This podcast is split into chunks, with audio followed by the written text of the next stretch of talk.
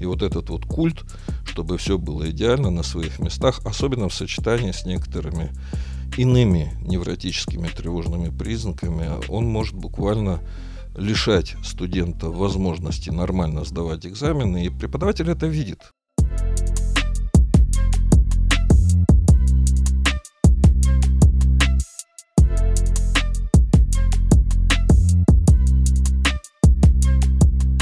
Всем привет, меня зовут Александр, вы слушаете подкаст «Вышка». Спасибо за оценку первого выпуска. Напомню, что здесь я общаюсь со студентами российских и зарубежных вузов, теми, кто отлично чувствует себя и без диплома, а еще говорим о современном студенчестве. Самое главное, никаких советов. Вышка, как вы помните, это история и опыт, а не инструкции и рекомендации. Прежде чем назвать тему нового выпуска, я предлагаю послушать истории бывших студентов.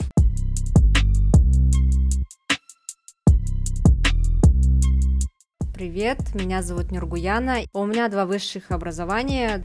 Привет, меня зовут Дима. У меня одно высшее образование. Меня зовут Мачерет Евгения. У меня два диплома о высшем образовании.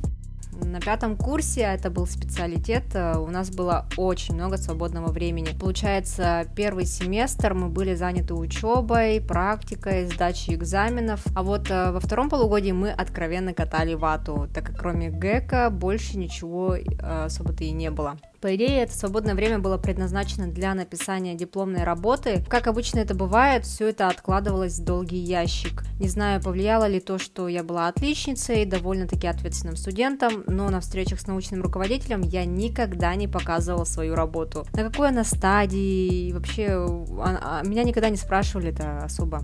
Поэтому это только усугубило, мне кажется, положение. И вот э, буквально за неделю до защиты я начала просто рожать свой диплом. Все это закончилось тем, что я получила отлично и даже умудрилась рекомендации получить. Каждая подготовка к экзаменам откладывалась до последнего, до последней минуты, до последнего часа. А, я садился готовиться к экзаменам в районе там 11 вечера, в то время как само мероприятие вот это начиналось в 8 часов утра. А, что касается диплома, то тут такая же история. Вначале это было не хочу, не буду, откладывал на потом. Занимался всем чем угодно, только вот э, не дипломом когда начал чувствовать, что вот приближается этот час X, вот тогда начал готовиться.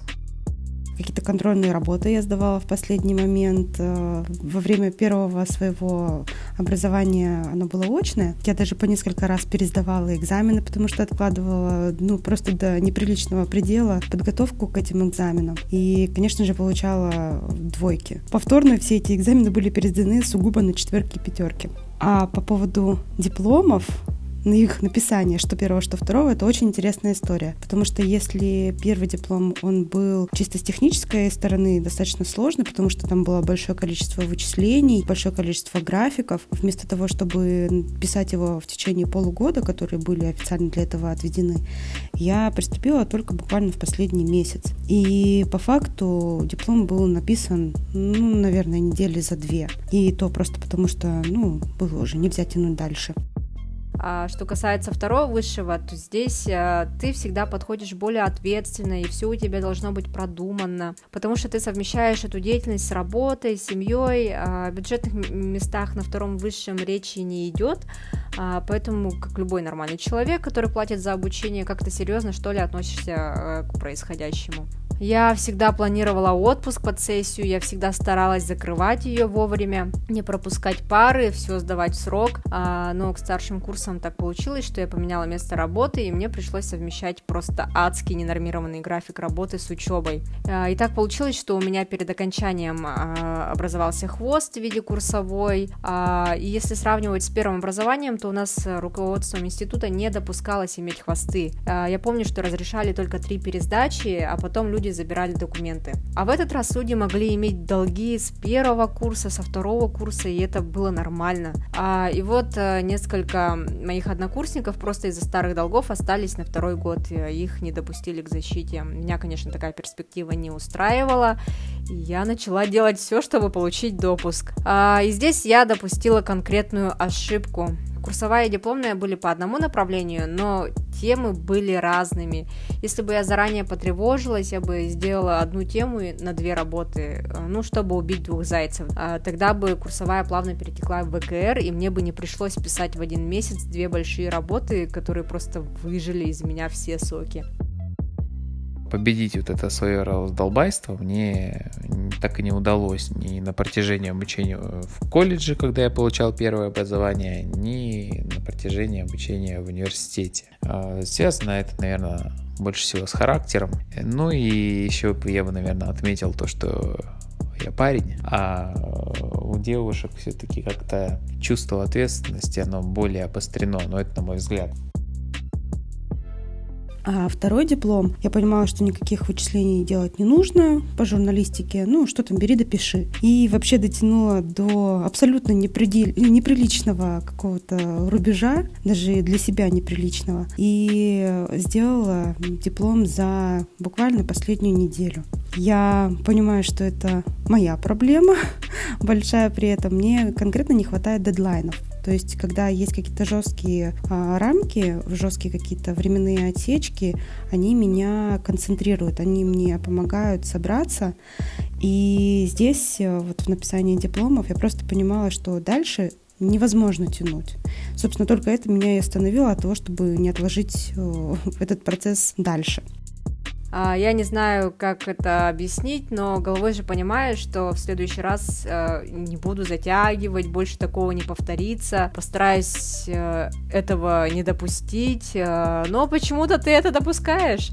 А, ну, в итоге я получила отлично, но настолько устала от всего этого процесса, что мне было уже все равно. Немаловажным моментом все-таки является возраст. В периоде там 16 до 22 лет учеба там дело десятое, то есть ты по сути просто занимаешься всем чем угодно, только не учебой. Там появляются влюбленности, автомобили, какие-то э, вечерние прогулки там и тому подобное. Не об учебе человек думает в это время. Когда уже возраст там переваливает за 22 хотя бы, тогда уже человек начинает задумываться, что учеба это очень важный момент в его жизни. Я на адреналине, который как раз образуется во время вот таких вот прокрастинационных моментов, я пишу, делаю и вообще, в принципе, работаю лучше. Собственно, поэтому у меня зачастую все откладывается до самого-самого последнего момента. Каждый раз я обещаю себе так больше не делать, но каждый раз я так делаю. Просто потому что всегда находится тысяча одно дело важнее, всегда что-то идет не так. Сейчас я молодая мама, и поэтому есть официальное прикрытие ребенком. А, но несмотря на это, я действительно понимаю, что, по крайней мере, вот творческая какая-то такая вещь, которая сейчас присутствует в моей жизни, она действительно у меня на этом адреналине, она идет лучше и качественнее. Наверное, в этом я нашла для себя плюс своей прокрастинации.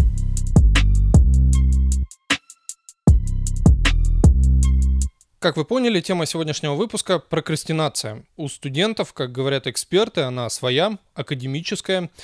Почему мы пишем диплом в спешке и по ночам или готовимся к экзамену в день экзамена?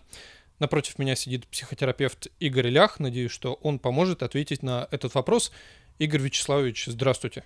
Здравствуйте. Если вбить в поисковике прокрастинация, то первый же запрос выдает, что это сознательное откладывание выполнения намеченных действий. А какова вообще природа этого откладывания? Это лень, страх потерпеть неудачу или что-то еще? Э, я бы сказал, что несмотря на то, что в определениях написано, что откладывание это происходит сознательное, причины этого откладывания, к сожалению, расположены в бессознательном. И в части случаев это действительно лень, надежда на авось, безалаберность, ну, слабость воли и тому подобные осуждаемые моралью явления. И осуждаемые не напрасно. Обычно это действительно затрудняет развитие молодого человека, если он не желает вкладывать знания в себя – а очень часто это совершенно другой процесс. И этот процесс гораздо более печален по своей сути. Это процесс тревоги. И когда у человека высокая тревожность, и это иногда приводит к потому что начинает откладывать именно для того, чтобы в своей фантазии сделать максимально оптимальным образом, вот тогда и возникает настоящая так называемая напряженная прокрастинация. А так это, конечно, модное слово, которым можно объяснить, почему ты не сделал домашнюю работу. То есть я правильно понимаю, прокрастинация это некий способ избежать ответственности. И не просто ответственности. Когда эту тему стали раскручивать, а начали ее раскручивать люди творческие, художники, музыканты, э, которым необходимо выполнить в дедлайн необходимый срок. Они обнаружили, что очень часто они занимаются всякими побочными делами, художники кисти моют, музыканты, композиторы гаммы играют, вместо того, чтобы делать то, что действительно необходимо. И вот эта вот ситуация, когда они сталкиваются с собственным напряжением, которое никак не удается перевести в намеренное мотивированное действие, они стали называться прокрастинацией. Ну и, собственно говоря, студенты лучше всего изучают интернет, больше всего читают. Они тут же взяли этот феномен под свои знамена и пытаются замаскировать прокрастинацией, в том числе и обычную академическую неуспеваемость. В вашей практике бывали подобные случаи студенческой прокрастинации? И вообще, на ваш взгляд, как часто студенты переживают подобное состояние? Вот действительно прокрастинации, а не, как вы сказали, стараний э, замаскировать неуспеваемость. Вот вы поднимаете очень большую, очень серьезную тему, которая связана с мотивом на обучение, то есть вообще с центральной мотивацией быть профессионалом. Обычно у молодых людей в возрасте там, 16-25 лет присутствует достаточно серьезный кризис профессионального определения. Он описан многими психологами, это очень серьезная тема. Какой деятельностью, чем ты будешь заниматься, от чего ты будешь в дальнейшем получать заработок, удовольствие от своей жизни. И часть молодых людей не в состоянии преодолеть этот кризис самоопределения, тем не менее поступают в вузы. Причем вузы, потому что друзья пошли, потому что балла достаточно, по каким-то третьим левым причинам, вплоть до того, что родителям этот вуз нравится, поэтому я туда пошел. Не для себя, что называется. И тогда академическая прокрастинация имеет риск развиться. Собственного мотива изучать предметы, вкладывать эти знания в себя, у молодого человека нет. Он пытается ну, как-то не очень красиво звучит на русском языке, все получить на халяву. Чем легче, чем меньше затраты энергии, тем лучше. И любому преподавателю, ну, обычно после нескольких контактов уже известно, что за студент перед ним сидит. Ну и вот такой вот человек, он на самом деле не прокрастинирует. Он просто откладывает, у него разного рода оправдания, у него разного рода идеи, в том числе он может говорить, я прокрастинирую, на самом деле он просто демотивирован или не мотивирован изначально. И совсем другое дело, когда это настоящая прокрастинация. Когда был мотив освоить эту профессию, было желание стать этим человеком, иметь эти знания. Но вот эти вот откладывания, перекладывания начинаются именно тогда, когда усиливается уровень тревоги. Вот тогда это прокрастинация истинная. А все-таки есть ли понимание, кто в зоне прокрастинаторского риска? А, прежде всего, настоящая прокрастинация возникает у тех молодых людей, которым свойствен перфекционизм. То есть желание сделать все оптимальным, идеальным образом, доведенное до своего рода внутреннего культа. И вот этот вот культ, чтобы все было идеально на своих местах, особенно в сочетании с некоторыми иными невротическими тревожными признаками, он может буквально лишать студента возможности нормально сдавать экзамены, и преподаватель это видит. Студент отлично работал в течение семестра, он достаточно своевременно выполнял основные задания, он явно заинтересован в предмете, но экзамен сдавать ему сложно, он впадает в какие-то полупанические состояния, он что-то, какие-то сроки все время срывает, и преподаватель знает, что студент-то умный, ну вот какое-то препятствие к своевременной реализации своих заданий у него есть. И преподаватель может даже так сказать, что, слушай, ну давай пойдем на особые какие-то условия. Прямо сейчас вот здесь вот садись и делай. И оказывается, это интересный способ преодолеть прокрастинацию, когда три четверти задания уже сделано там в присутствии группы, например, то оставшуюся четверть легче сделать дома. То есть я правильно понимаю, самое главное, чтобы окружающие это заметили, смогли помочь да. студенту. И бывают такие группы, которые знают, что у них в рядах есть прокрастинаторы. Это чаще всего замечают, конечно же, старосты, что вот вполне толковый студент, умный, интеллектуально образованный, но перед какими-то зачетными неделями или перед экзаменами волнуется слишком сильно, и староста тогда может, э, ну, вплоть до того, что собрать группу, пойдемте вместе в библиотеке позанимаемся. И такому человеку будет легче преодолеть это напряжение прокрастинации, снизить тревогу.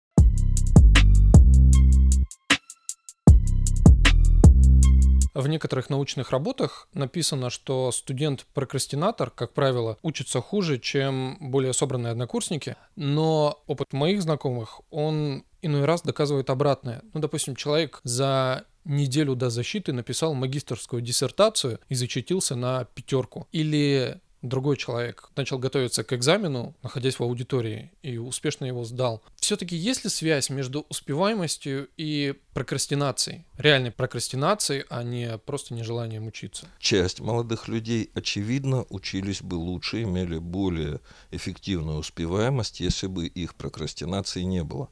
Это было бы связано с более глубоким уровнем их знаний, то есть это знания не поверхностные, выхваченные там в последние полчаса, а знания уже более системные.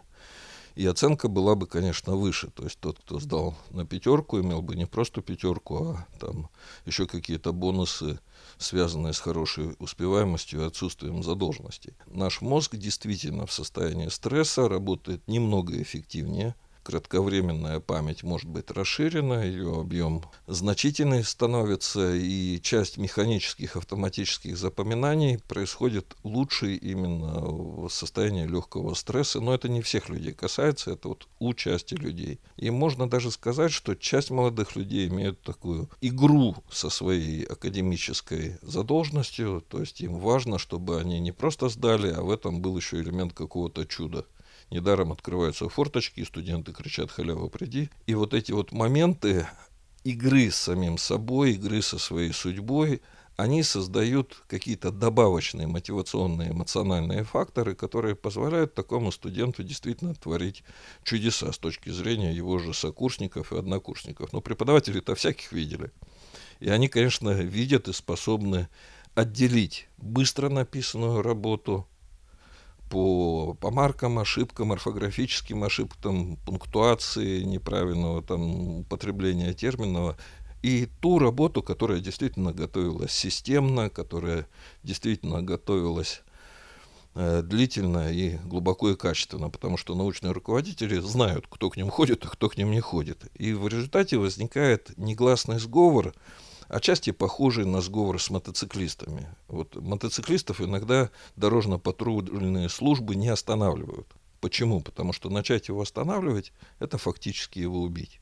И у части мотоциклистов в результате формируется иллюзия. Они ездят на заднем колесе, они делают всякие трюки, э, что вот они такие неуязвимые, их невозможно задержать. Вот точно так же и с частью студентов. То есть студент существует, имеет достаточно высокую академическую успеваемость не потому, что преподаватели на самом деле считают, что он хорошо знает предмет, оставят ему четверку или пятерку, именно из-за того, что надеется, что когда-то он возьмется за ум по-настоящему. И у этих студентов тоже формируется иллюзия грандиозности.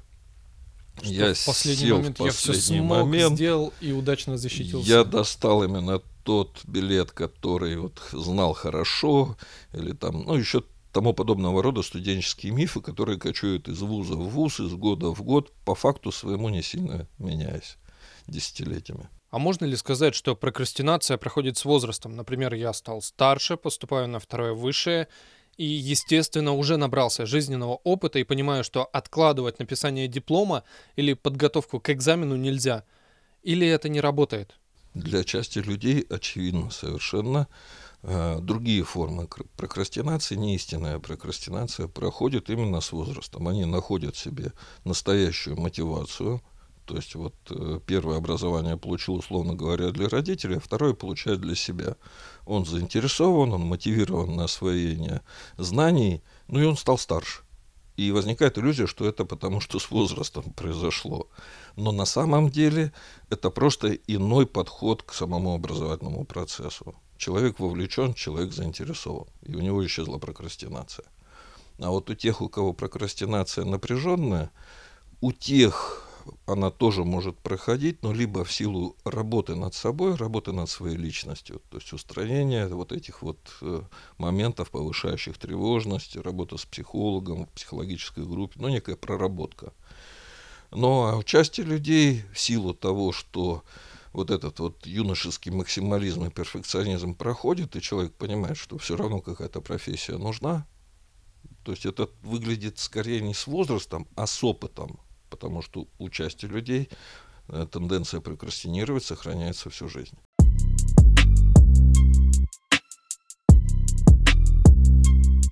А нужно ли бороться с прокрастинацией? Что может вообще помочь от нее избавиться? Если вы обнаруживаете, что вы сознательно занимаетесь мелкой ерундой вместо выполнения важного дела, вам надо применить такой прием, который бизнес-тренеры называют красивым словом «съешь жабу на завтрак». То есть сделай самое неприятное дело прямо с утра.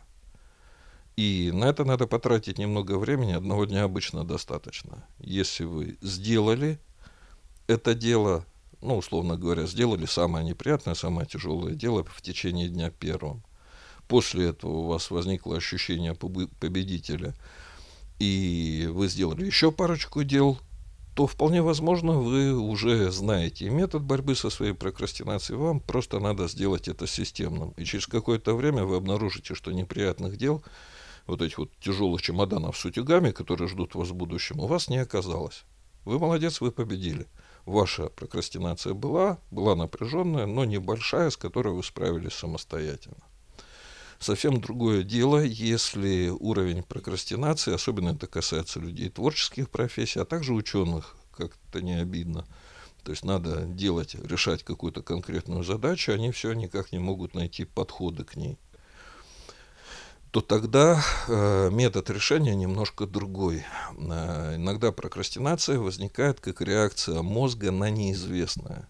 То есть не хватает каких-то важных знаний, которые бы могли сконцентрировать мотив, ну и э, там очень четко обозначить условия этой самой задачи, которую предстоит решить. Это бывает и с точки зрения мотива, и с точки зрения условий. И тогда действия несколько иные. Прямо с утра человек садится и определяет, чего ему, его мозгу не хватает для того, чтобы эту задачу решить. У ученых это обычно очень здорово получается. У тех, кто научился пользоваться логикой, он смотрит, что не хватает знаний, ну, например, в какой форме будет происходить экзамен. Он берет телефон, звонит старшекурсникам, там общается со старостами, в конце концов звонит там сам, самим преподавателям, узнает то, что ему необходимо, мозг справляется с тревожащей его задачей, задача решена. Ну или он узнает какие-то необходимые условия, которые необходимы для решения этой вот конкретной задачи или хотя бы узнают, где это можно узнать. И это уже порой колоссальный шаг, или где или каким образом можно узнать те или иные данные. Я правильно понимаю, что нужно набрать больше дополнительной информации? Не совсем так. Это не просто загрузить себя э, большим числом информации. Вот это вот как раз очень частая ошибка прокрастинации, прокрастинатора. Э, человек, молодой человек садится, ему надо сдать реферат, он садится, открывает интернет, заходит в поисковую систему, начинает делать копипасты из десятков разных источников, в результате он перегружен, уставший, работа не продвинулась ни на сантиметр. Это вот очень распространенная беда молодых, э, так скажем, ну и студентов, и молодых ученых. А здесь задача другая. Вот мозг, он стремится построить какой-то проект для этого проекта нужны определенные опоры. Ну, если хотите, точно так же, как аксиомы нужны для того, чтобы возникла теорема. И тогда молодому человеку надо понять, какой именно набор знаний ему нужен, чтобы эту работу сделать, чтобы она продвинулась. И это немножко иной подход. Но и не стоит забывать о том, что правильно поставленный вопрос – это вообще-то половина дела. Если вопрос не ставится, или он все время возникает как вопрос нерешаемый, риторический, не имеющий ответа и так далее, то, конечно же, надо научиться ставить решаемые вопросы. Игорь Вячеславович, спасибо. Я надеюсь, что информация, которая прозвучала сегодня, многим пригодится. Очень рад, что вы этим интересуетесь. Так наука и развивается.